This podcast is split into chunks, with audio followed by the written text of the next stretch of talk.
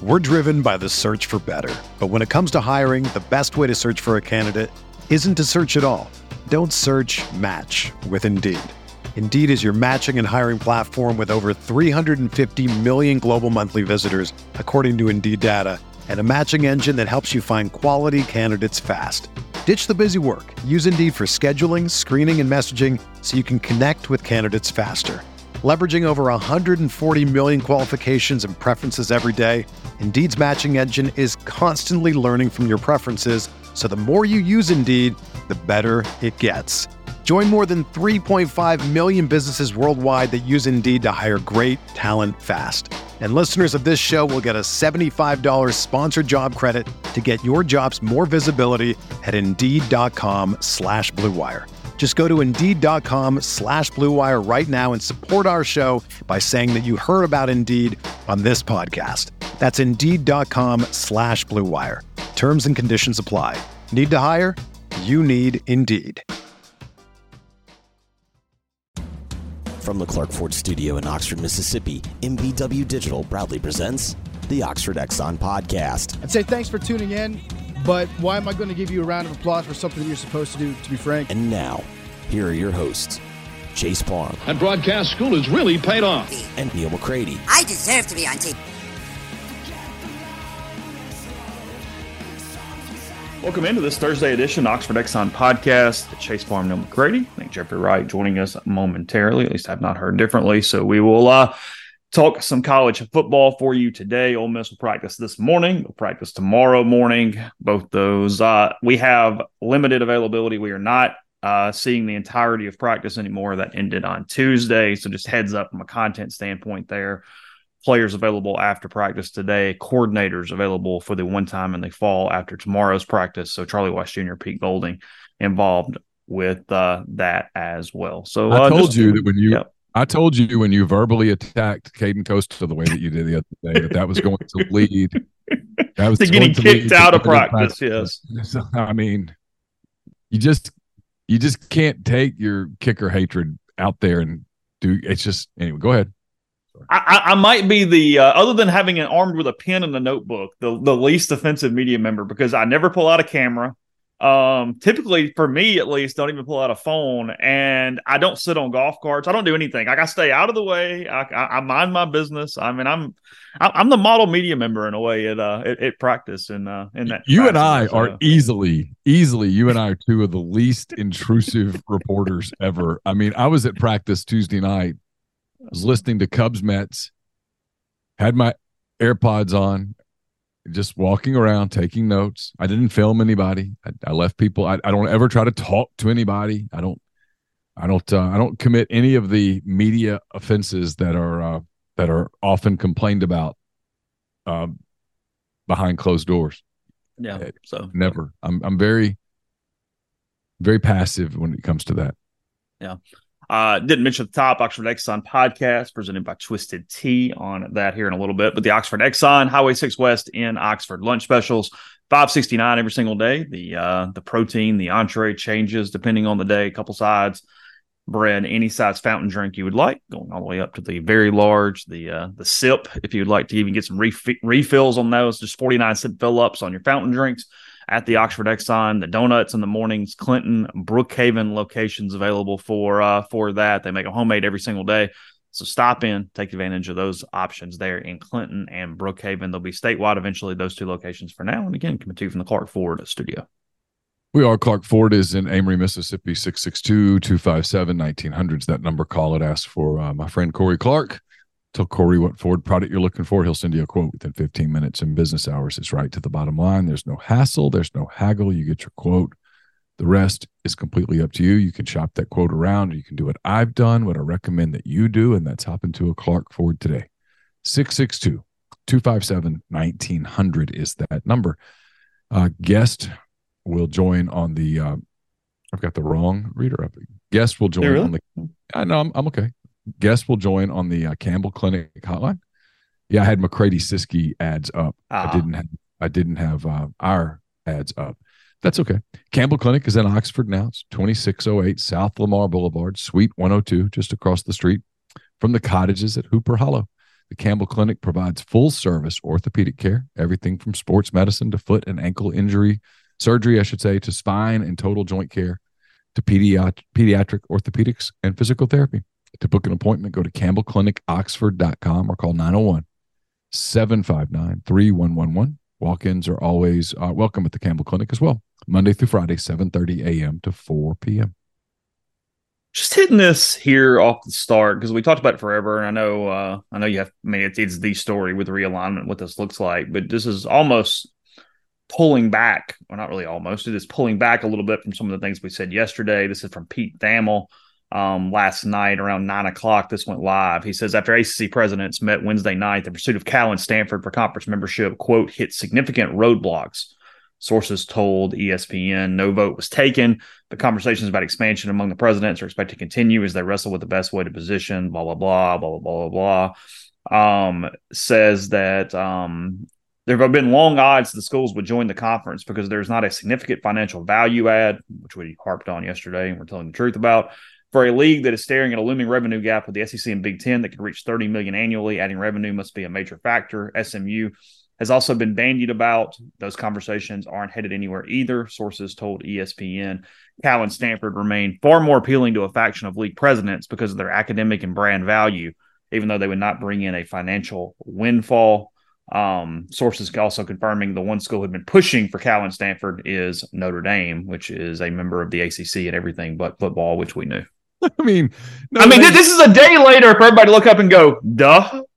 Like, hold, yeah, I mean, hold on a minute well, help me with the Notre Dame part. This this Notre Dame thing, and, and, look, I'm as big of a Notre Dame stan as anyone, right? I mean, Notre Dame, they, they, it's a big deal. I get it.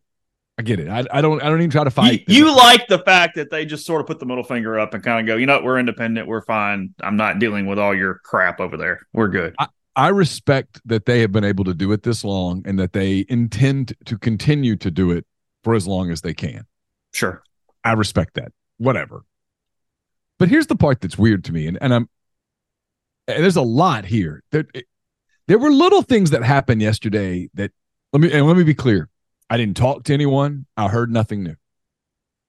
So before anybody goes, oh, was Neal saying he heard something? Nope, nope. I, am not. I'm, I'm I specifically tell you I heard nothing. I, I podcasted with Chase, and then I I um I did some work. I podcasted with Tyler. I did the Josh Hendrickson show.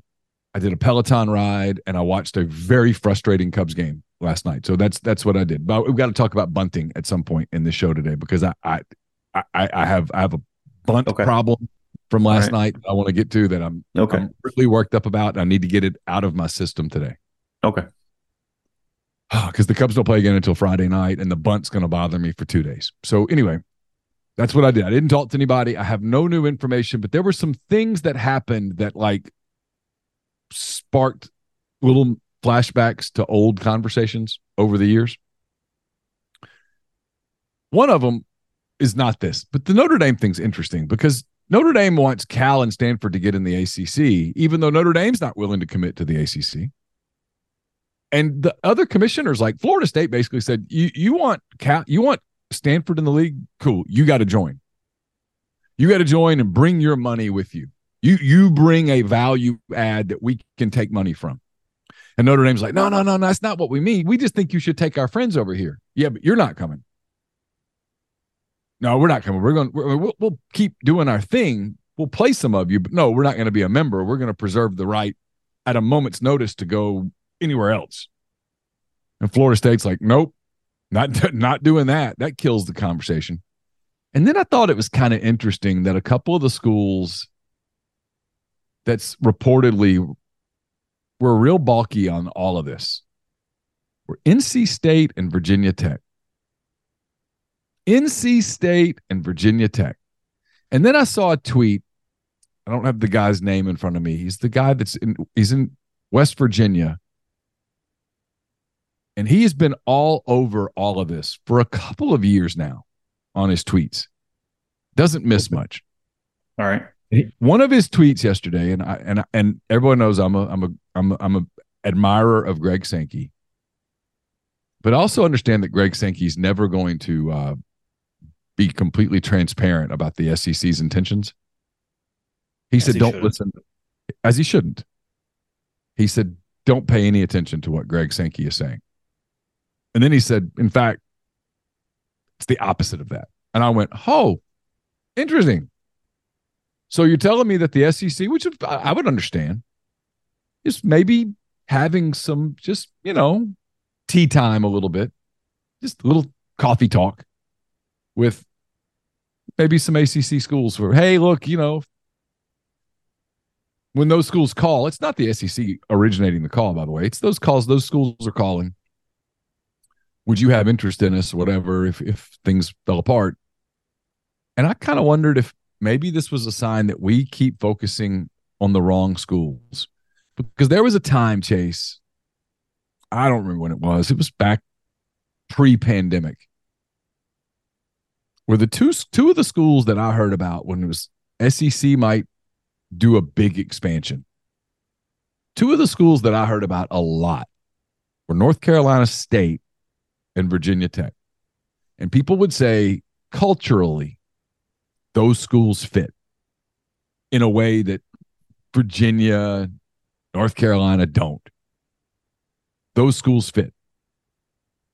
And you look at the SEC, which continues to go with the it just means more thing Well, football, even though they suck, football means a lot at Virginia Tech.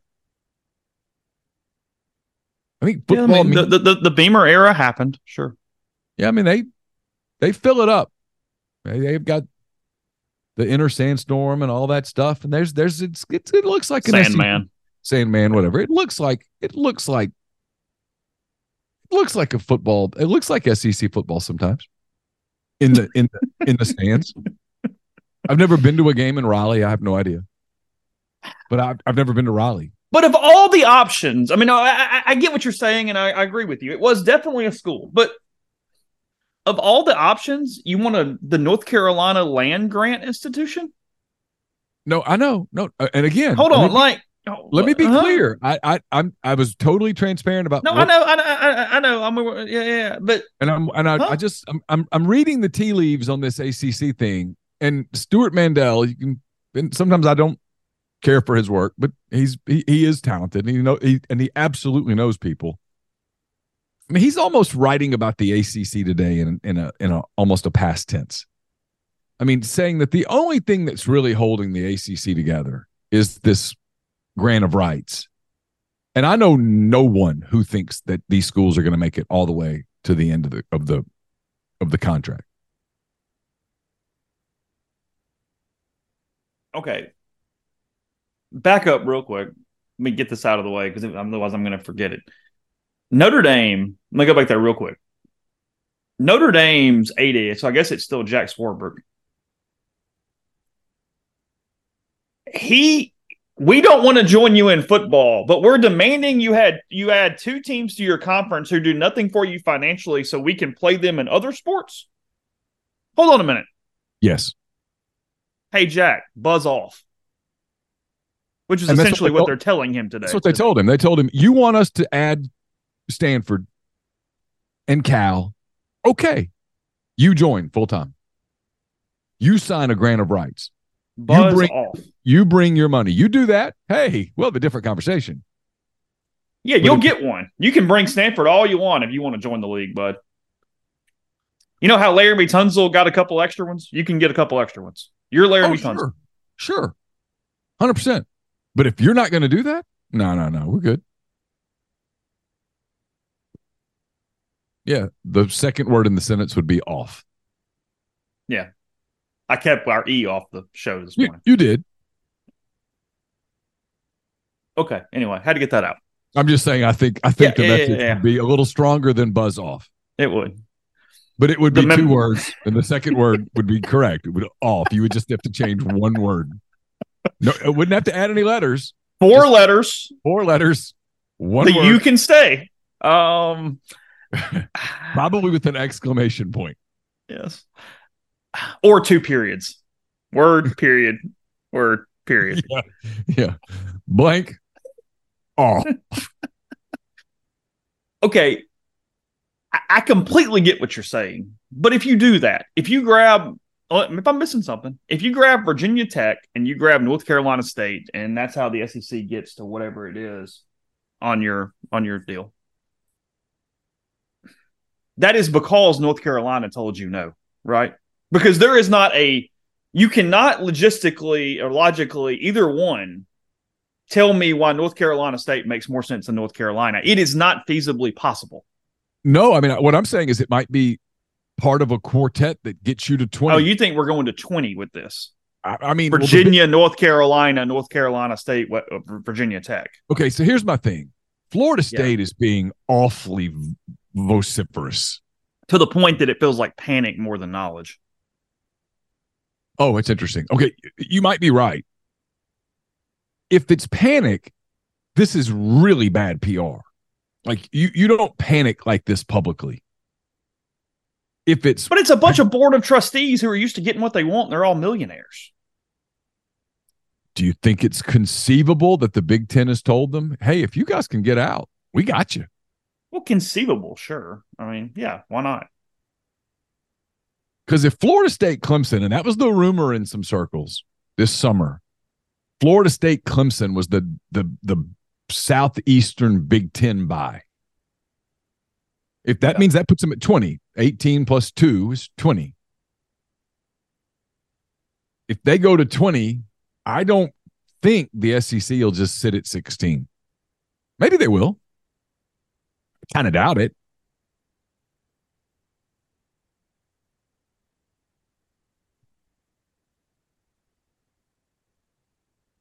So you think one league can direct the other to add teams to match in a way?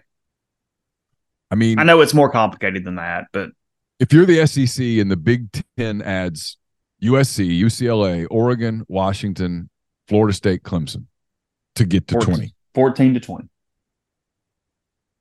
I mean, I think you have to look at that and go, okay, what did they do to their league from a TV standpoint? It's more attractive. They added more attractive games. I I've I've told you this for a while. I think the whole Big 10 Saturday night game is a real problem potentially for the SEC. I think that is the biggest problem for the SEC of any of the things that are happening right now logistically and television wise. Now, a lot of people, and I can hear you saying it, and so just so you know, so I'll go ahead and get it out. There's nothing stopping the SEC from telling ESPN, "Hey, we want to have SEC Saturday night on ABC. We need a network. On yeah, on on a network. We need a network. On put it on ABC. Put your best broadcast crew on it. Yeah, uh, make it look like ESPN, but there's an ABC little thing in the corner, and we're going to do that at six thirty on Saturday night. Yeah, seven or whatever. Pre-game at six, kickoff at seven, seven fifteen, just like the just like the networks do. Let's go. Let's go head to head. Yeah, because we think more people will watch Oklahoma. We're here in Tuscaloosa Alabama. as Oklahoma yeah. battles Alabama. You are you are looking live at Bryant Denny Stadium. There's Nick Saban. Yeah. Oh. Look, there's Bevo. There he is. Hey, hey, real quick, did you see? Uh, I, noticed this on on YouTube last night. Did you see where um, uh, T. Bear copied our uh, um, our thought on Saban. He walked off his press conference uh, podium smiling yesterday and made a big deal like, "Oh hell, I don't know what's going on here." Literally, Nick was Nick was grinning like a jackass eating sawbriars yesterday when he walked off the podium. He like was. completely just like ear to ear, like he was happy. Neal, he was happy. I know. I, I mean, maybe Nick's getting soft in his old age finally, or maybe he knows something. I I, I lean to the latter. Hey Jeffrey, Nick Saban keeps smiling when he's talking to everybody, and he seems very, very happy. Is, is, is he getting soft, or should we be very concerned? And Alabama's going to win a lot of football games this year. I Sorry, think he's still talking, connecting. Yeah, uh huh. All I heard was the end of that. Are, are we talking about Saban here? We're talking about Saban. He keeps smiling. He's been really happy the last two weeks. Is, is that a sign that we're undervaluing Alabama?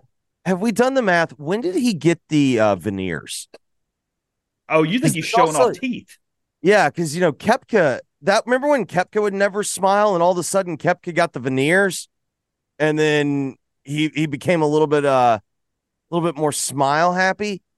Um, I do think I do think we need to probably pump the brakes on thinking that all of a sudden Alabama's eight four football team. Um, because I do find myself I do find myself talking myself into LSU just as much as I think everybody else is. But the last time that Alabama went two straight years without making it to the SEC championship game, I believe, I believe it. Trying to think, ten and I think it's ten and eleven. So the ten, the 2010 Wow. Auburn team and 2011 LSU.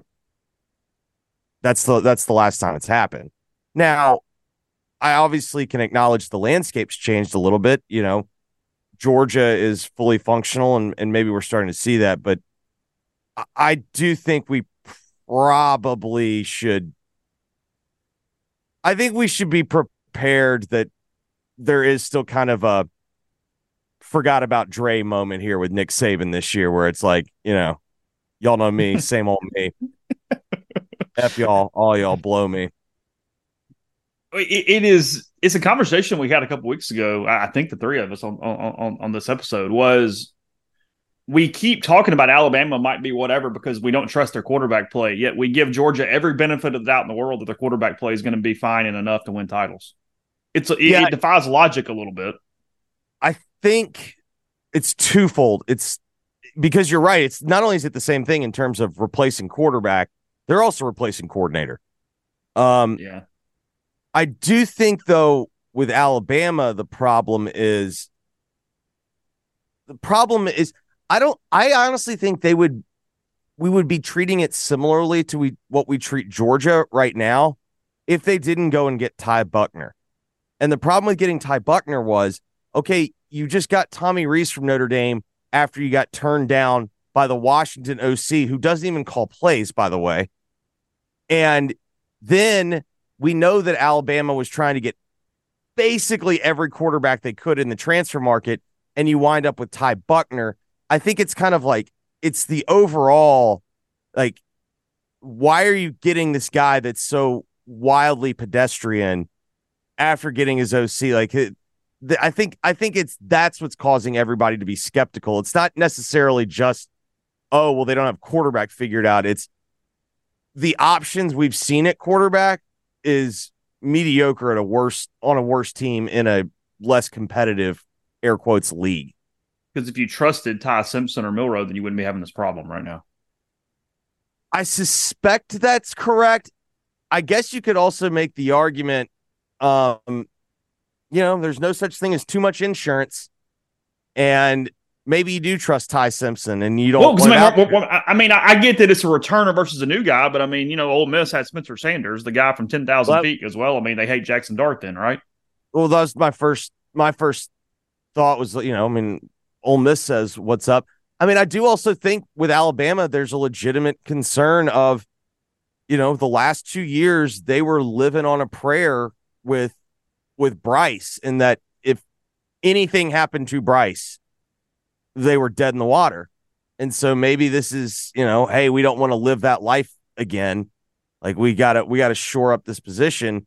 It was a valid concern on their part. I mean, Bryce gets hurt in what the second quarter of that game in Fayetteville, and that thing got squirrely in the fourth quarter. And then a week later, I mean, they just barely beat Texas A and M with with They're one play away from losing A&M. Yeah with Milroe at quarterback. I mean, you know, it, it you don't have to stretch very far in both of those two games to give Alabama losses. I mean, if if they don't convert that third and whatever it was, nineteen or whatever, where Milroe scrambles and um coverage got messed up and he found a lane and ran 70 yards and that kind of allowed them to get some breathing room if they have to punt right there they're they're probably in trouble against Arkansas and like I said it was one play against Texas A&M they could have easily lost both those games Any other quarterback in the country at Ole Miss beats them in November. no doubt Any other one. Well, and any other country, any other quarterback in the country in with Tennessee, the exception them of by- Caleb Williams yeah Yeah, fair. Tennessee, Tennessee beats them by fifty if they don't have. Bryce Young. Uh, LSU probably runs them out of the building if they don't have Bryce Young. I mean, Which is how we're doing this and how we're going, hey, well, I mean, they don't have Bryce Young. So, exactly. you know, This eh, is why we are where we are, is because it is like an implicit hat tip to Bryce Young. with that said, like, you know, I still have legitimate questions. Like, I do think their offensive line is going to be better. Um, I don't. I I've not seen anyone that scares me yet at the receiver spot. Um, you just lost your best offensive weapon that wasn't Bryce Young in Jahmyr Gibbs. Um, you know, it, it feels like, you know, from a kind of sort of uh telling the truth angle, like did Kirby just invigorate every defensive minded head coach last year? Like, hey, load up on defense, run the rock. It's 2012 all over again. And maybe Saban's like, you know what? If he can do it, I can do it too. Because the I mean, Tommy is- Rees, you know, Tommy Rees, Tommy Rees is not afraid to put two tight ends on the field. Oh, if you told me that Saban is smiling because he knows something, it's defense. It's he's smiling because he thinks think he's it's got, got his. defense. Uh, defense, and doesn't he have? I think his offensive line's gonna be pretty good, and doesn't he have a big freshman running back? Like, I think they got like a nice placeholder, and by the end of the year, he could be, you know, he could be back to 70-30 run pass. Problem is that Georgia has better players doing the same thing. It's become the ant- it's become the Alabama problem from years ago. You can't out Alabama, Alabama, and now it's Georgia. Yeah, no, I do think that they've flipped roles. Like, Yeah. I, I think Georgia now is Alabama, and then Alabama's now Georgia, like what, what it was like under Rick. Um, Ooh, ooh. The- I still think though. I don't know. I, I feel like the West is gonna be wide open. You can talk me into like a a nineteen like late nineties, early two thousands SEC West, where like if you can get to six and two, you're gonna win the West. Me too. Okay. There's so I mean I know it's camp season where optimism runs like the Nile. Just just but there's a lot of optimism at multiple programs right now. I mean, which For tells me, me not even it's not even the the optimism. It's the look where everybody plays each other. yeah. Like it's one of those it's one of those years where like, you know, LSU has to play at Alabama. But, you know, A&M has to play at LSU and then LSU has to go to Oxford and, you know, Auburn's always this weird, you know, it always gets weird for them in odd number years. Mm-hmm. Like I just feel like I I Oh, feel you like could it- bite somebody. Well, Oh, there's yeah. not a bad team in the league. I mean, Auburn has talent. If if you told me there was a bad team in the division, I would tell you it was Auburn. If you said there's a bad team in the division, I would say it's Auburn. I don't think State's going to be bad. I don't. I'm not saying they're going to be great. Same for Arkansas. I don't think Arkansas is going to be a great team, but I don't think Arkansas is going to be a bad team. I think Ole Miss is going to be a good team. I mean, you could talk me into Ole Miss being a great team. Um, we talked about Alabama. I, I, I do, I do think LSU has the ability to be a great team. So, you, in, and Texas A and M, I mean, we've we've gone through this. Well, and like what what we talk about with LSU having the ability to be a great team, also no team that lost no team has ended up being the national champion when they lost 3 games or more or then losing more than 3 games the previous season. So LSU lost so basically it's 4 or more.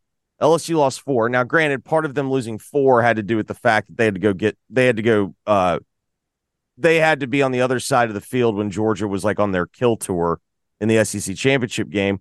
But like you think about that LSU team, like okay, I'll throw out the Florida State game last year because I think that game was like freaking weird. Um, like I went back and rewatched a little of that. That's just a weird, weird game. This team got run out of the building at home by Tennessee. They got run out of the building by A and M. Arkansas took them to one possession. Like this wasn't I think it was kind of like they're getting a ton of credit for the Alabama win. Hat tip, deservedly so. But like it wasn't like that this team was, you know, waiting to uh, you know, this wasn't like a sleeping giant awakening. Like they basically had an Ed Orgeron year.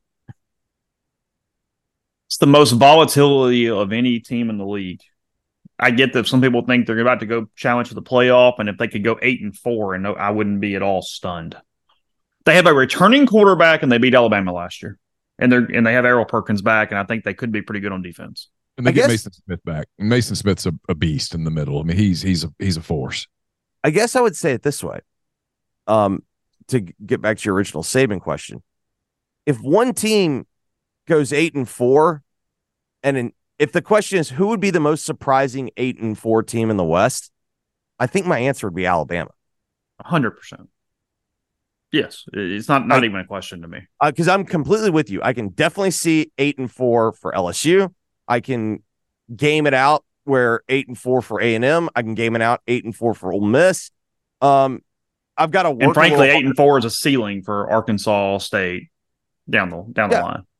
and Au- and Auburn. Like I, you know, there's that. If you look at Ole Miss's schedule, is a kind of like a weird schedule in that it feels like the meat of it is like in the dead center. Like that, there's like a four game stretch where it's like Auburn, Arkansas, A and M. Uh, No, it's Alabama, LSU, Arkansas, Auburn, four in a row. Yeah, but who are the two after Auburn? There's like a because Neal and I have done this where like you go through like, like yeah, there's like a meat meat of their schedule where it's like a four game stretch against They kind of everything. Yeah, and it's like if you go three and one or better, like okay, all of a sudden like you know Alabama, LSU, Arkansas, Auburn, Vanderbilt, A and M. yeah, to me like that that stretch of can they go four and zero in those last four? Like if they A go and M, fo- Vanderbilt, Auburn, Arkansas. yeah, if you can go four and zero in that, then all of a sudden, you know, nine and three is on the table. But you know, it's easier said than done. Whenever it just goes, if you could just run the table in a, a, a meaty part of the schedule. Yeah, win all the coin flips. You're gonna have a hell of a season. Yeah, that's exactly. true. Uh, bye week, by the way, between Arkansas and Auburn for Ole Miss. It is uh, August, but Heavenly Sunshine has Christmas on their mind. To kick off Christmas, they are excited to announce Holiday Lights by Heavenly Sunshine. When they know Christmas lights are beautiful, they can be a lot of work. Let them take care of the hassle and do the work for you. The full service installation plan, they install, take down, and store the lights. They use commercial grade LEDs that are 100% customizable to your home or business. Let them take care of the lights while you take care of the gifts. Book your free estimate before August 31st and mention MPW10 for 10% off. They've been serving the Mid South and Oxford for four decades. The full service commercial and residential property maintenance includes power washing, soft wash roof cleaning, facade cleaning, and window cleaning. That's heavenlysunshine.com, 662 342 1203 to book your free estimate. Get ready for 2023 Ole Miss football by stepping up your sock game. Select one of three different Saturday seven packs to complete your outfit for each of the Rebels' seven home football games. Select the Oxford edition or one of the two NIL boxes. Dead Soxy members get exclusive pricing on the Oxford seven pack, while NIL boxes are on sale for $150. Step up your game day style with a seven pack of Dead Soxy premium socks and cheer on your Rebels in comfort and style. It's deadsoxy.com. We're also brought to you by Pinnacle. Pinnacle based in uh, Jackson, Mississippi. They've got clients in more than 20 states, advisors in multiple states. They provide detailed, specialized investment management, financial planning, retirement planning for individuals and businesses, and much, much more. At Pinnacle, investing is treated like a commodity. Decisions are made using objective information and research, not emotions. So, regardless of your level of wealth, Pinnacle will sit down with you. Uh, they'll listen to your goals, study your expenses, and put forth a comprehensive, detailed financial and retirement plan built just for you. It's mypinwealth.com, M Y P I N N wealth.com. We're brought to you by uh, John Edwards, Regency Travel Incorporated in Memphis.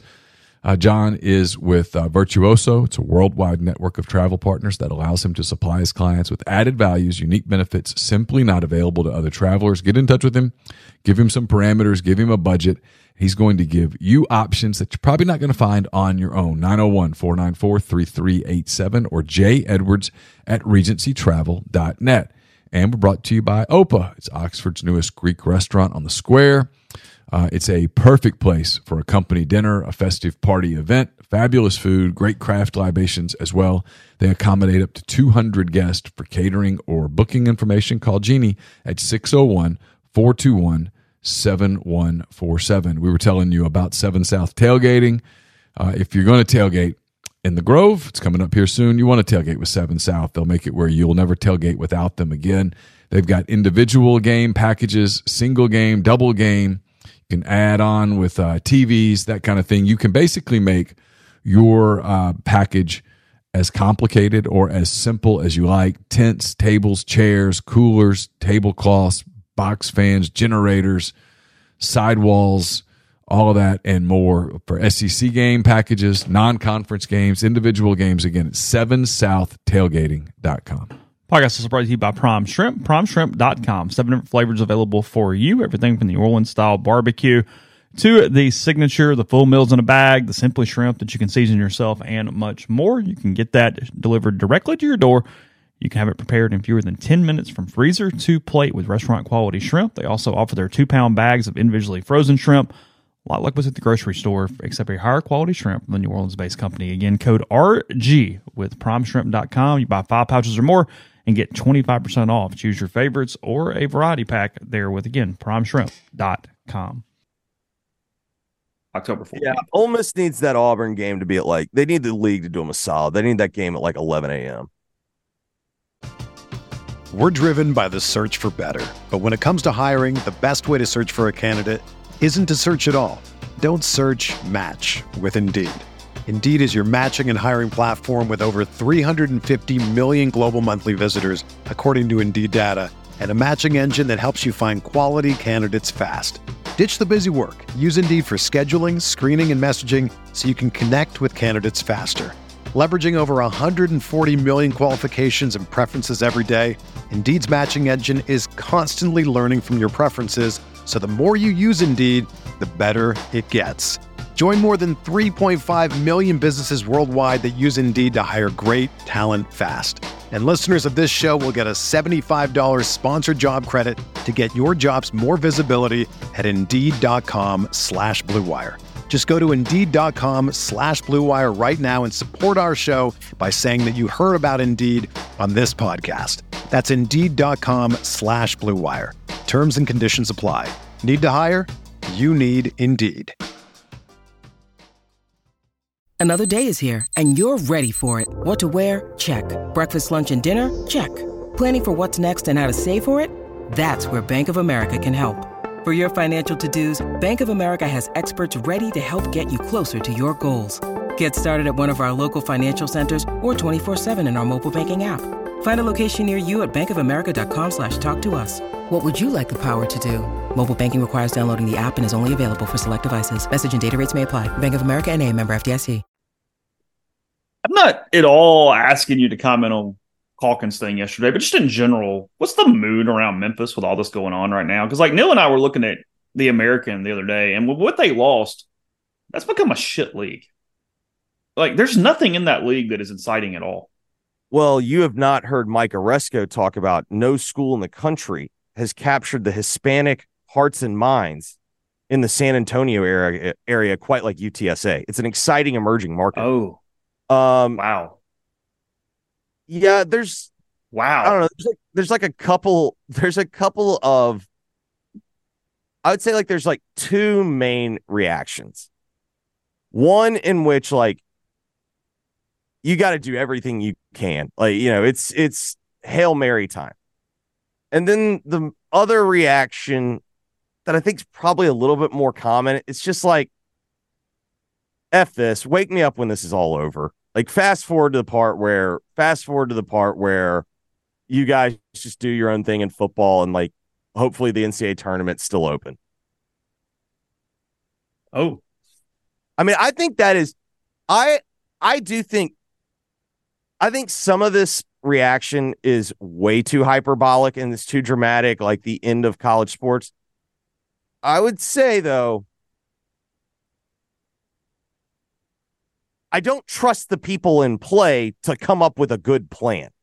So I don't think that, like, while while I think the the sky is falling people are wrong for thinking the sky is falling now I do think there's like a legitimate concern of are we really sure that these people are going to get this thing into the dock?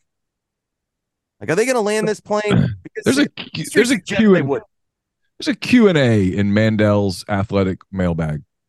It, it's again, it's been, I, I, Neal. It's been a tough two years for Stewie. It has been a tough two years, but he kind of nails this here. He gets a question where he says the, the question is do the media companies understand what makes fans love college football? This isn't the nfl where you move a team to another market and the fans remain. Oregon state fans will never be oregon fans. Fsu miami fans will never root for uf and so on. The passion in college football that comes from the rivalries pageantry and tradition is very real. If you tear the soul out nfl sundays are already right there he signs it anonymous, which tells me Stewart probably did that question to himself. But his answer is not awful, and he's he's kind of right here. And, and and you guys know me, I'm not romantic about this stuff. But he says when I picture the type of fan the TV execs are thinking about when they make those big deals, it's not an Oregon State dad and his son who go to Reser or Riser Stadium together on Saturdays, then come home and watch the Pac-12 late game. They're picturing, even though it doesn't look like it. They're picturing a, a New York Giants fan in Queens who can't name a single current college player and could give two craps about Oregon State. But if they see Ohio State is playing USC on a Saturday, they'll stop what they're doing for an hour and watch. And there are millions more Giants fans in Queens or Patriots fans in Southie than there are Oregon State or Washington State fans in the entire United States. Depressing but true, he says.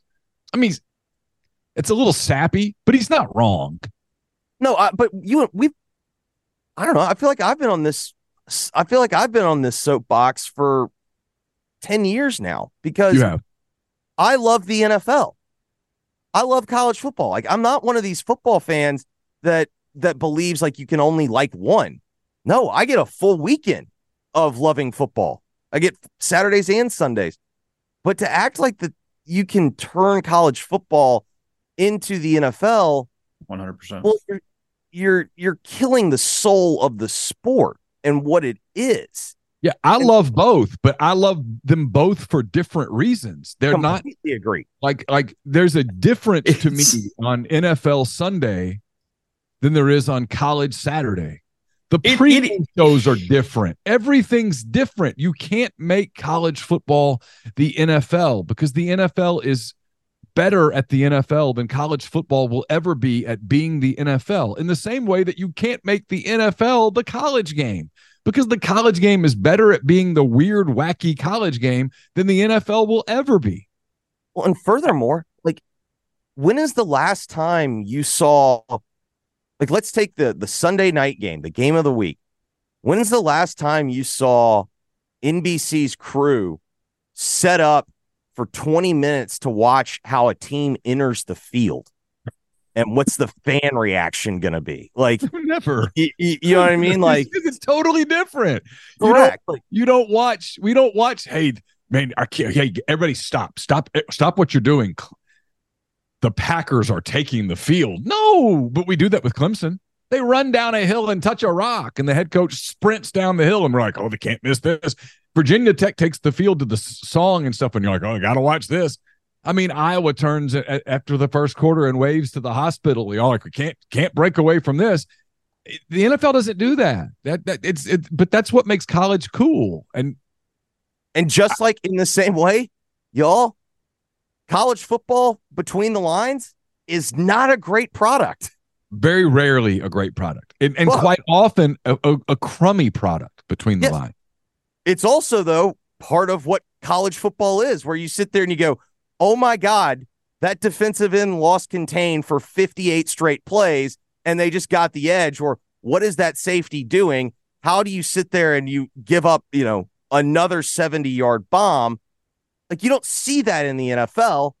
At the same time, it's like part of the charm of college football is hey, it, the game can flip at any moment because they're college kids.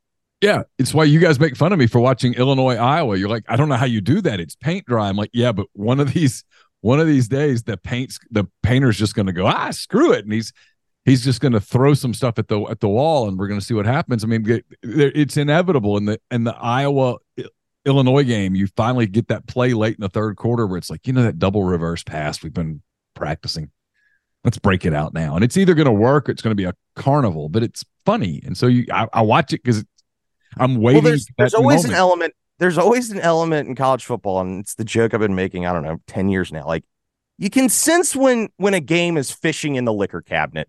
You know, like it's been yeah, kind of, yeah.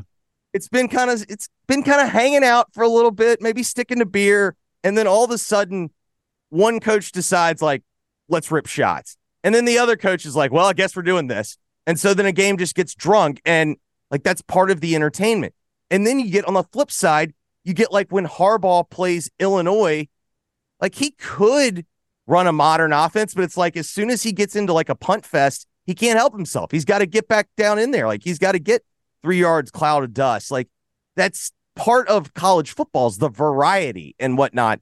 And we are killing the variety for the sake of making a TV product better for someone who's going to like wake up on a couch and hopefully just have CBS on for an hour. That's the thing. That is the part of this, and hang with me that you are, and it's the athletic directors and the presidents and all doing this for the, the the money. Even though, as I said last week, I don't really understand what the extra money is actually doing for anyone outside of the athletic department to then spend in some bloated way. And you you look at it, you're killing the local product to make the national product better. Well, who actually supplies things? It's local. College football, hang with me here. College football is very similar to Major League Baseball. And we can talk about Major League Baseball not being national and being stupid, and they are. Don't get me wrong. We don't know who Shohei Ohtani is outside of the people who actually follow sports. But at the same time, they know that regional markets and their own markets, and they care about their team, and that's what supplies it, and that makes it what, what, what works financially and all the way around. Well, college football is much the same way. It's local people who have some interest and care. And, you know, baseball still has the fan bases that listened on the radio and KMOX, and that comes down into the fans. And you like your baseball's the one sport where Pat Hughes or Joe Buck or whomever, you got your dude, and that's your guy, and that's what you move on.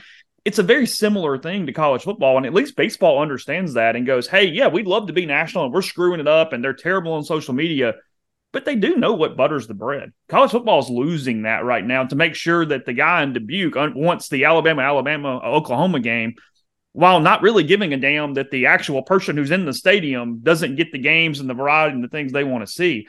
I mean, I, I don't know where it ends up, but it is the it's the baffling thing that people are doing it to their own constituents to satisfy this more national audience. So I think the issue is Major League Baseball is not fully funded by their national TV deal. Sure. Yeah, and yeah. teams have to sell tickets. I mean, like if you listen to to your point, like if you listen to a Cardinal broadcast, I don't think you can go like 90 seconds without hearing get your tickets for whatever the upcoming series is. Like it is emphasis on selling tickets, and then you have the local TV market. The problem is college football. I agree with you entirely. They have they're trying to go from this regional model to this national model. And i just don't know if there's the appetite for it. Well there I mean, not locally because it's also coinciding with hey by the way you don't get to play arkansas. You're going to have this situation and hey we need you to pay all the players and do that too. It's all of it. It's all combined not to get on that soapbox.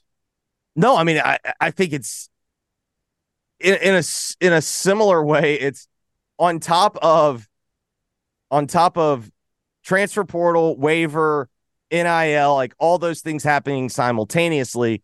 Now, let's just throw another issue on for fans. Like, to your point, one of the most insane things that I think has developed is we've gotten fans talking about like what the TV money is. Like, oh, your TV deal's not as good as mine, as if like they're somehow getting a, a cut of it. Like, hey, y'all, the TV money's never been the TV money's never been higher, and they've never been asking you to give more than right now. Like, what universe are we living in? The TV money matters for a certain amount of schools to be able to do certain things from a cost of business. Ole Miss probably one of them. You know, 15 years ago, Ole Miss's overall budget was like 50 million dollars or something. Now it's 120 or whatever it is. I don't know without looking it up. But you know, 15 years ago, they would not have been able to pay their head coach a top 10 national salary. They wouldn't have been able to do some of the facilities things. I do think that has led to some access bowls and some things from that standpoint for a, a finite number of teams that had the ability to become bigger brands with a little more money and a little more success. And Ole Miss is one of those schools. But if you're at the bottom and you get a little more, you're still not catching anybody. You still can't do it. I mean, frankly, even state shows this to some extent. Indiana, those kind of schools show this to some extent. And then on the top half, so A and M went from a two hundred and twenty million dollar budget to a two hundred and sixty million dollar budget. Who gives a crap? What difference does that make? because you've got enough No. money to do whatever it is you need to do at that point outside of just pay some administrators a little more or hire another analyst when you already have plenty as it is. I just I, I don't see what the actual feasibility and functionality of it is at a certain point unless you're in the middle where you can move tiers with the extra amount of money. Well, and then like for me, there is this legitimate question of there seems to be this concept of like if you're in the Big Ten and you're in the SEC, you're fine forever. We sure about that? No, I, I- you know what? Today, and again, I'm, I'm gonna give Mandela's props. He he writes about, about this about the whole. You know, you can go back and look at how the English Premier League formed and all that stuff, and I- and I don't know if the comparisons is is good enough to really go there, but he he brings up a point where he goes, you know, there's nothing stopping one of these great big entities and he names one JP Morgan Chase who absolutely tried to break up some of the big soccer leagues and form a super league in Europe what's stopping a big equity firm or the Saudis or anybody else I mean pick your villain from saying here's what we want to do let's get a 24 team or a 32 team league let's get the biggest brands and y'all just play each other just play each other in football. Break away, basically be professional teams, and y'all play each other, and you'll all just take all the money to the bank. You won't have to split it. You won't have to give any money to Rutgers anymore. You won't have to give any money to Indiana anymore, to Mississippi State or Vanderbilt anymore. Nope. You'll have all the big brands. You guys just play each other and make all the money and and and get as fat and happy as you want to get. And you know what? I can't sit here and go, that's insane. That would never happen. I, I, I can't I can't say that anymore. How is that any that that scenario that you just painted out is way more logical than what we're dealing with right now, in which the Atlantic Coast Conference is trying to convince all their presidents to vote yes on adding two schools from that literally sit on the Pacific Ocean. And give nothing to that- you financially. Correct. How how is how is what Oh, in 2008, have we said, hey, by the way, in 15 years, uh, Cal and Stanford are probably in the ACC. We'd go, hold on a minute. What the hell are No, you wait, talking wait, about? Where, where did we lose the plot? Because there had to have been like a billion things that happened before that. Like what what happened? Yeah, the, the day before Texas decided they might go to the Pac 12, whenever Yeah. that colonel came out and he went, hey, by the way, here's what this looks like. And, you know, blah, blah, blah. Arizona's in the Big 12 in 15 years. You go, hold on a minute. What the hell? Yeah, because I actually think like if you want to talk about the original sin, to me, the original sin for the Pac-12 is either one of two things. It's number one, allowing essentially Oregon State and Arizona State's ADs to basically run the conference forever.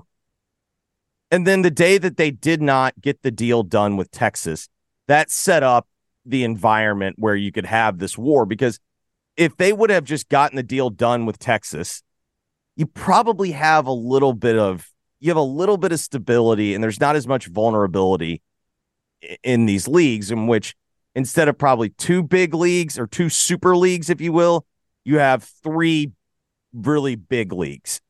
And I, I think it probably would have been more sustainable, but then you know, I mean that's that shoulda coulda woulda, but to me if we all kind of agree that football's breaking away at some point, this is where I just keep thinking like eventually someone's going to sit there with the checkbook and go, we cannot keep sending all of these sports that lose millions of dollars. We cannot keep sending them across the country. Like it's just there's no business on the planet that would do that.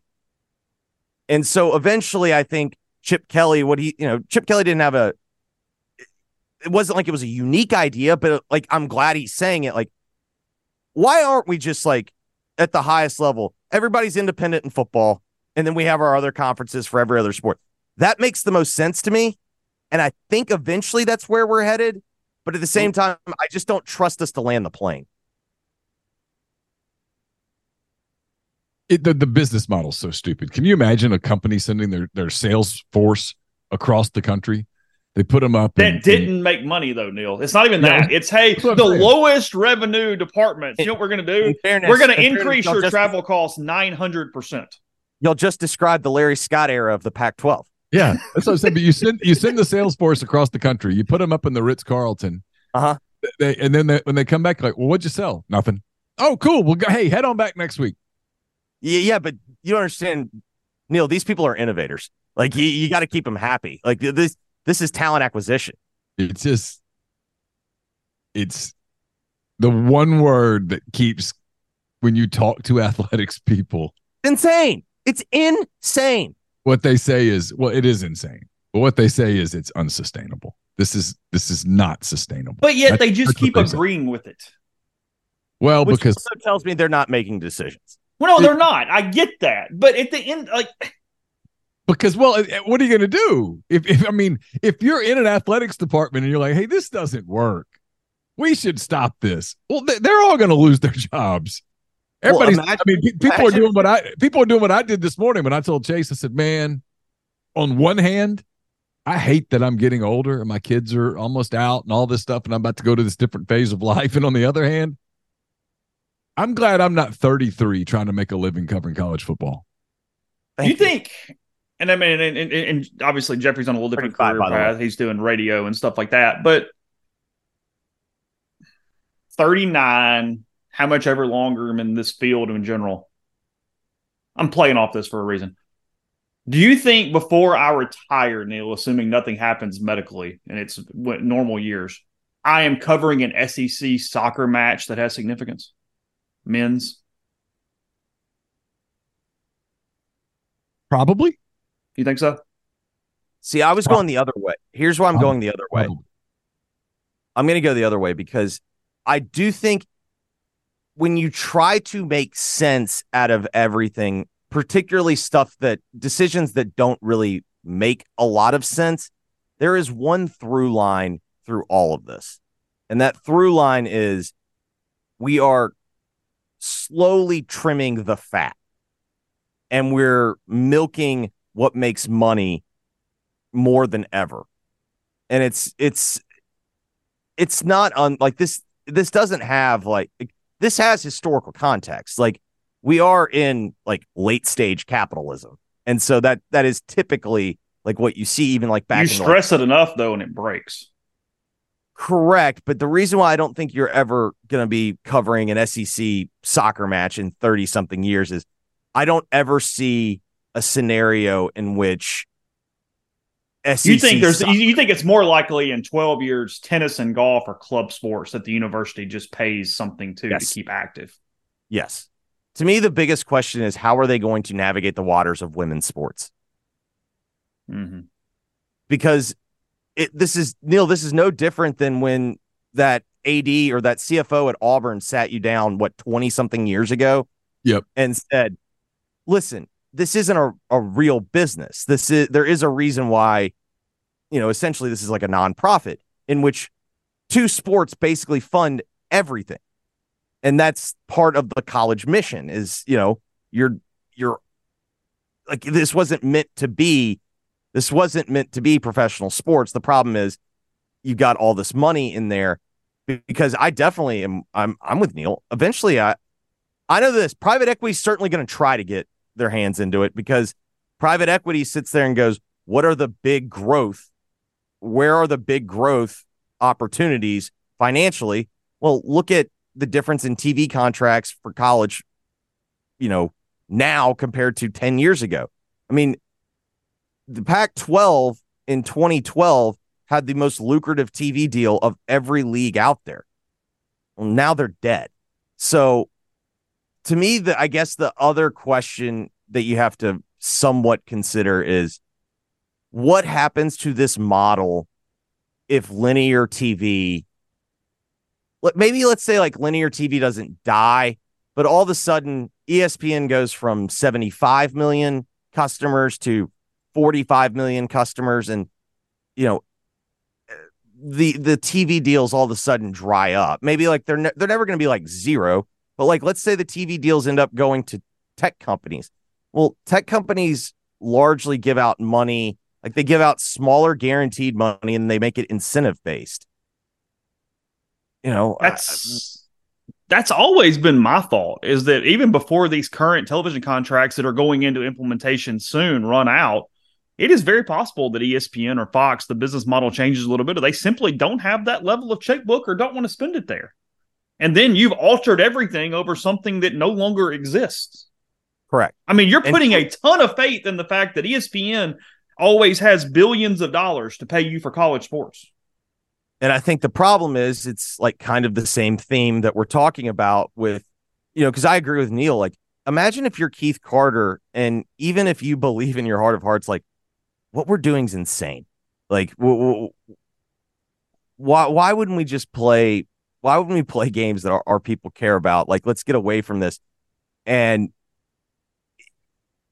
if Ole Miss like weren't in the SEC, like, and again, that's a little bit more difficult of a uh, of a situation because like duh why would you why would you get out of this but like let's say you're you know you're North Carolina and you're making this decision of like it does not make sense to add these schools like what are we doing here and you end up getting left behind well your job's probably on the line you're probably getting fired because your fan base goes like what are you doing like well, well why why are we had a seat at the table like you're you're backing away from a seat at the table and I think that's the problem is like panic sets in and then everybody just sits there and goes, well, that's a problem for future us.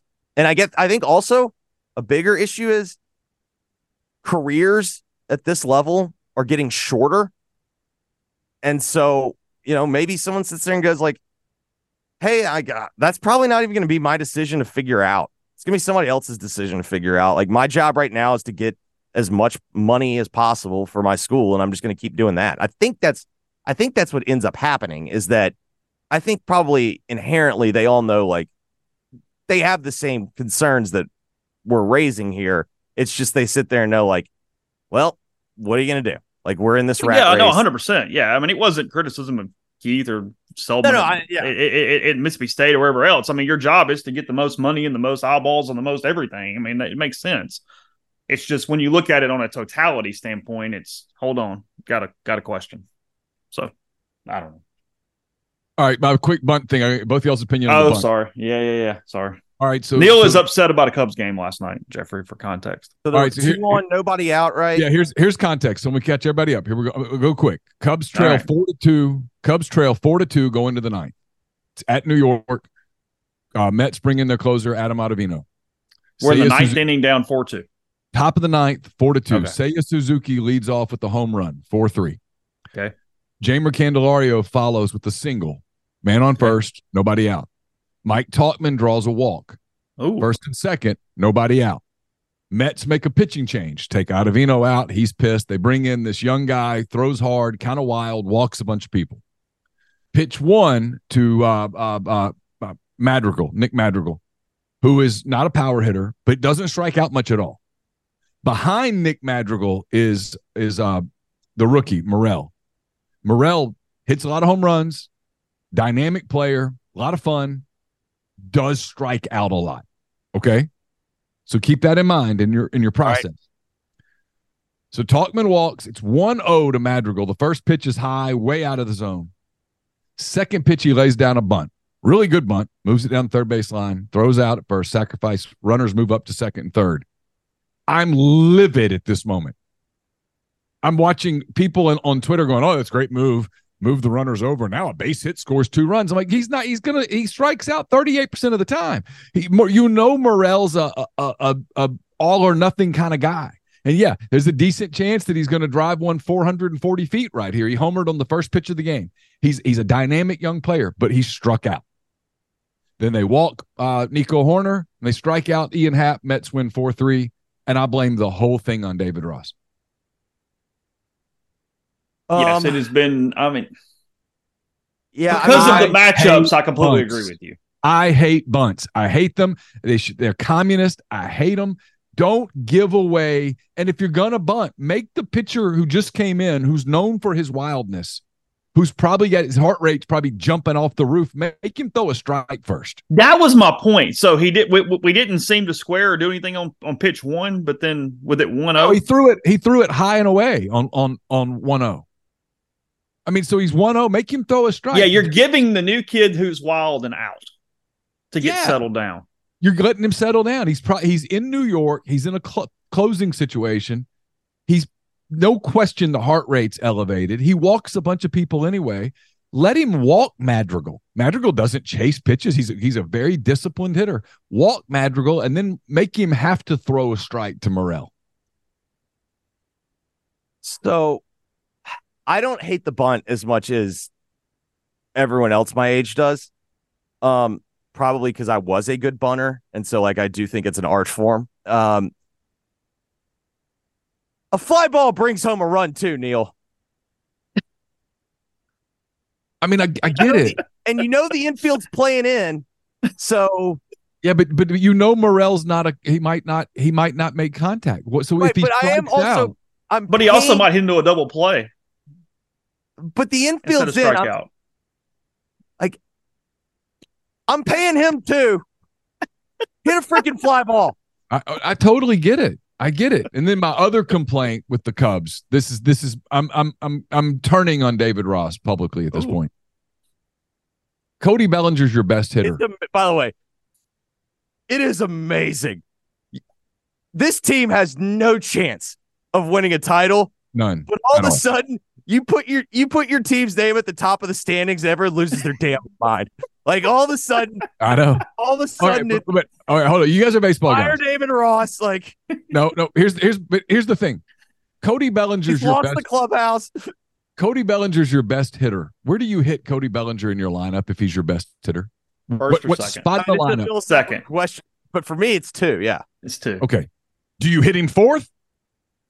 I'm. Well, David I'm not- Ross hits him fourth every damn night. I mean, hit Oh, him second, hit him that's kind of- third. well, it's but kind of old school. What do you do? What I do you know. do? Well, So, you, old so school. It's like you know, hey, what if if we get the first three guys on, my guy's up with a bases juiced. I know, I know. It's just, it's just unreal, man. I mean, If see when you hit him fourth, he either gets to lead off in the second inning, which is good, Yeah. or he gets to hit with a runner on. I mean, win-win. Let's let's he also has to be hit. clear. He has to hit second. No, no spot in the order has has a better PR team than the four hole because It does. just saying somebody's hitting cleanup is just like you immediately like he's the cleanup hitter and you go, oh, that guy can rake. Cleanup hitter brought to you by Hoover. Yeah, yeah, Hoover, Clorox. the vacuum cleaner that. li- Yeah, You come on.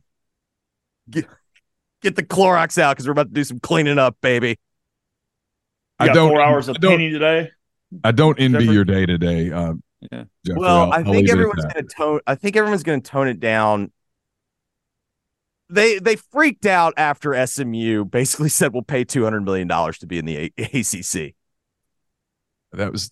uh, I, I like Calkins fine, but that was that was a ridiculous take. I, I I would not have to defend that for three hours. Yeah, I'm, I'm with you. Yeah. Enjoy your day, bud. Appreciate it. All right, guys. All right.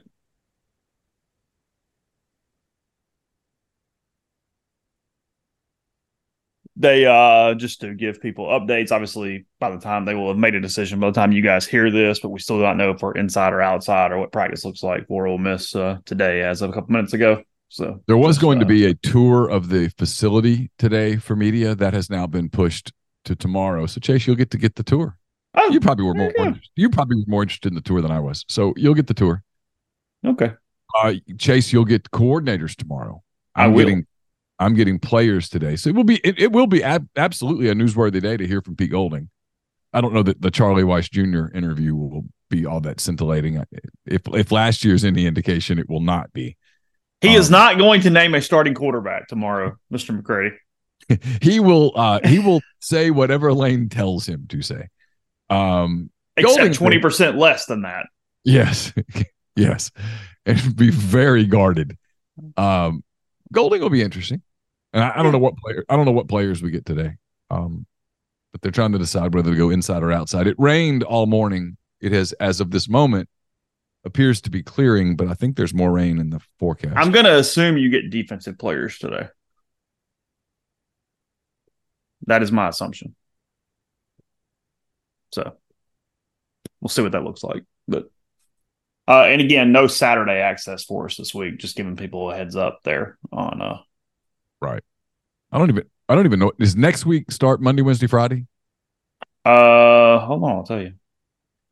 I'll be fast. It's not Oh, you're fine. terrible. Terrible pod. I just bored people with 10 minutes of upset about a bunch. So Yeah, I mean, I, I will say, I, while I ultimately agree with you, I don't mind it that situation as much as I absolutely despise the man on first, bun him to second with nobody else. yeah. That one bothers me even more. I'm just of the opinion that man, a pitching staff's a pitching staff's in the process of blowing a game. Don't give them assistance. Yes, And Monday, I- Wednesday, Friday next week. Monday, Wednesday, Friday. I realize Madrigal could hit a hard ground ball to third and it's five, four, three or five, three double play. I get it 100%. There's a decent chance he's getting walked right there. Or that the hitter, the pitcher falls down in the count 2 0, 3 1, and, And he drives something. and he drives something into the gap. And now you've got the tying run scores, you've got second and third, nobody out, and you're about to blow this thing open. That was every bit as likely with the pitcher right there.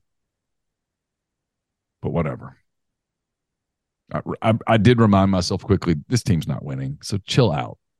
But I was mad for a minute. It was the first time this season I got mad at a game. Get a last thing. Do you think, let's say, whatever world ends up happening, what we're talking about, they decide they're going to reclassify everything and have a super league and somebody pays a billion dollars, or they start trying to kick out a team and you go, hey, no, we're just going to remove you from the league or we're going to do this? Which happens first? Do we just blow the whole thing up, or is there a Northwestern Vanderbilt that's in danger of getting axed first? So here's what's interesting is that last couple years ago, I guess when that Super League thing was on the precipice of happening in Europe, where the you know it was going to be Man City and Man U and Chelsea and Tottenham and Arsenal and Liverpool, and they were going to join a league with you know PSG and Barcelona and Real Madrid and etc. What stopped that was the fans in Europe. The fans in Europe who said, no, no, no, no, no. You're messing with what we love. We don't want a super league. We we want the English Premier League.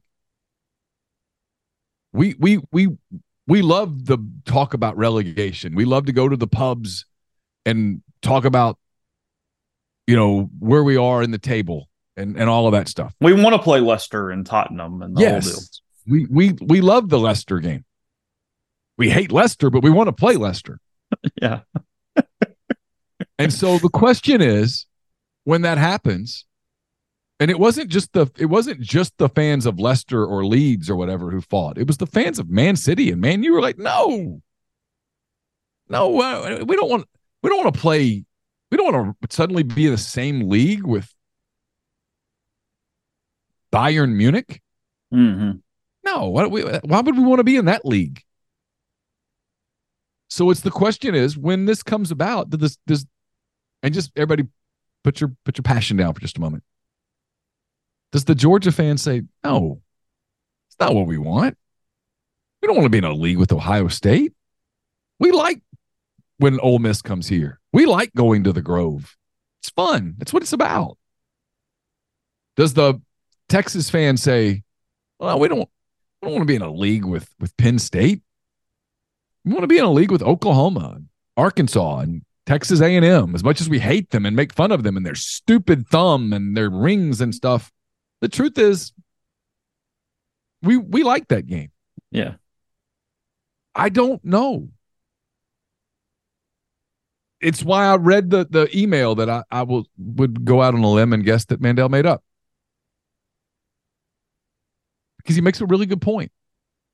What does make college football fun that is different than the NFL Oh, I mean, you're is the you're speaking going you, you- you're you're speaking to the commissioner of this conversation. I mean, I'm, the- I'm I, it is the I don't know the name of the stadium at Oregon State. I've never been to Corvallis. I don't know. But it is the dad who went to OSU who takes his kids there on Saturday.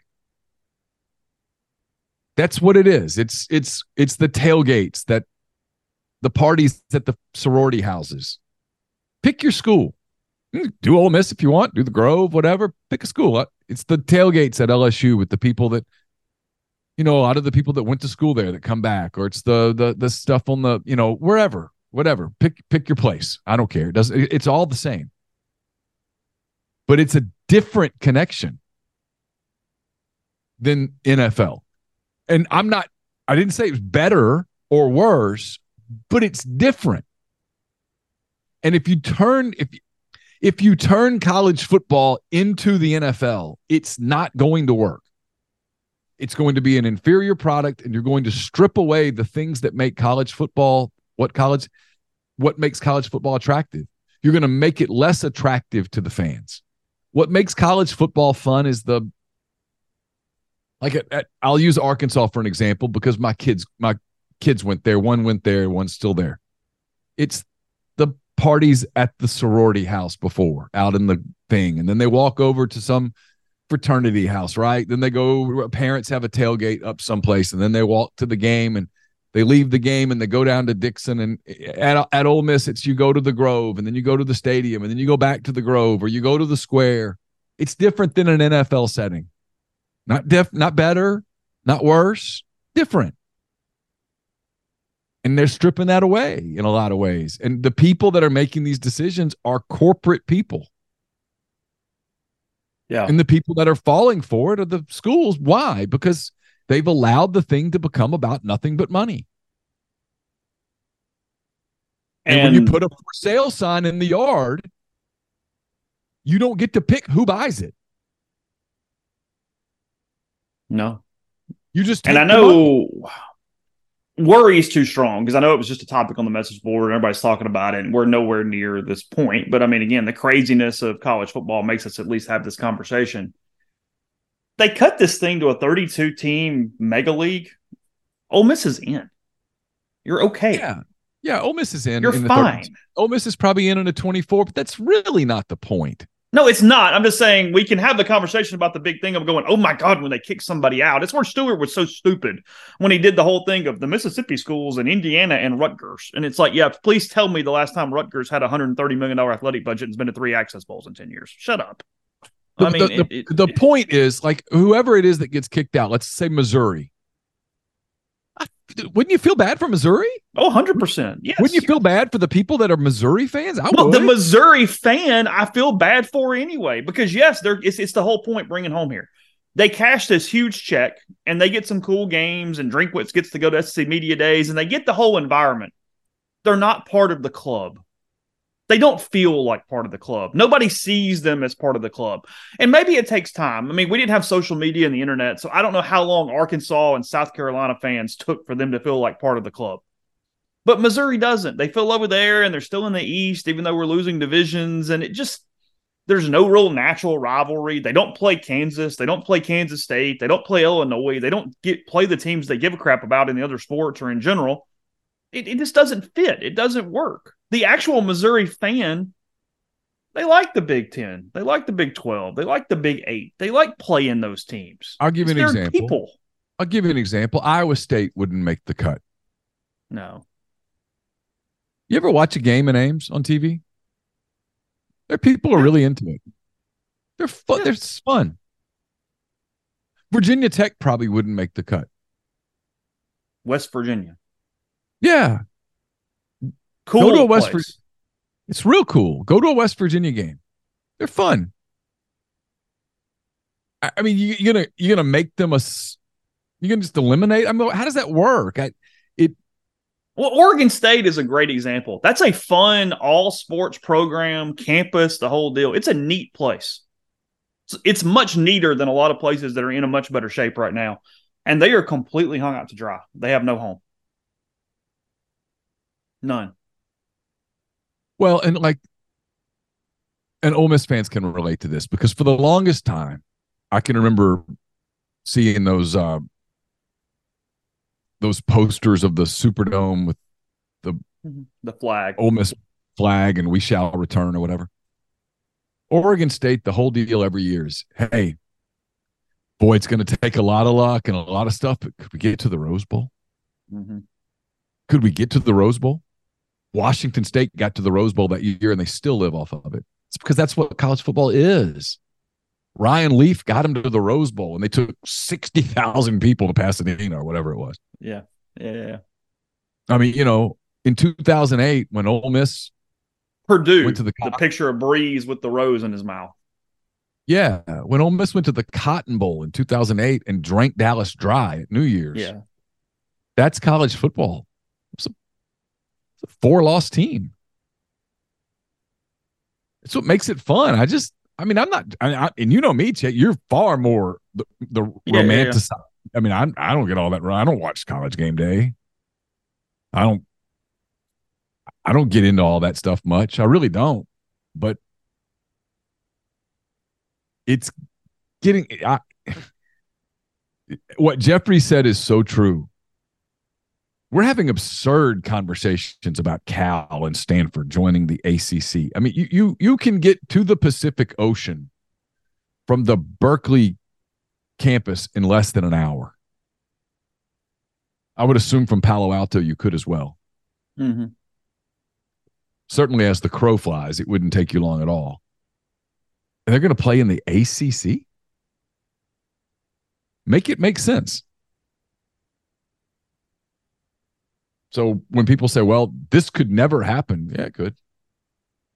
Yeah. USC and Rutgers are going to play a conference volleyball game. Yeah, in Piscataway.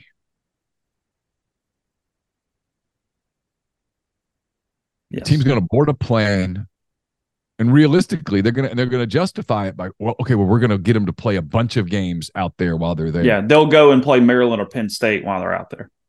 So they'll be away from campus for a week in the middle of school so that they can play volleyball sets against Rutgers, Penn State, and Maryland.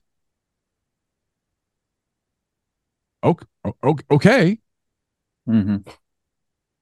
And so the and, and then two weeks later, the Rutgers team is going to fly to the West Coast and they're going to play a match at USC and then a match at UCLA. And then they're going to hop a, on a plane and fly up to Oregon and play one and then go to Seattle and play another and they'll come back. Their parents, by the way, won't see any of those games unless they have the resources to fly to those places. Mm-hmm. Yeah, I don't know. It's it's it's Kind of different, right? When you sign a scholarship at, to play volleyball at NC State and you're from North Carolina, the parents are like, hey, this will be We'll great. get Wake Forest and we'll get Duke and we'll get Yeah, we'll be able to go to Chapel Hill and we'll be able to go to Winston Salem and we'll be able to go to uh, Durham. Raleigh and Durham and and and you know what when you when you make the trip to Clemson that's not that bad we'll we'll we'll go to Clemson maybe we'll save up and when you guys go to Boston College we'll we'll, we'll make a We'll take the trip and go have a lobster roll trip. and the whole deal. yeah you know that's kind of what you sign up for it's not about football but maybe they're going to break the football away but man I'm going to tell you you break the football away it's a dangerous path at that point it really is you the day that football breaks away and does its own thing it'll be the day that I'm like hey better watch out for the super league because that's that's all that's left at that point Yeah, no, I completely agree. Uh, thanks to Jeffrey for uh, his time today. I know he's got a uh, a very busy, crowded day, lot to prepare for for uh, him, and then uh, again, practice content rebelgrove.com stuff there, and then uh, again, Pete Pete Golding, Charlie Weis Jr. tomorrow, and uh, and much more still uh, here twenty three days ish from the uh, the first game, something like that. So we'll uh, coverage rebelgrove.com, MPW Digital Network. Take care. We'll talk to you again soon.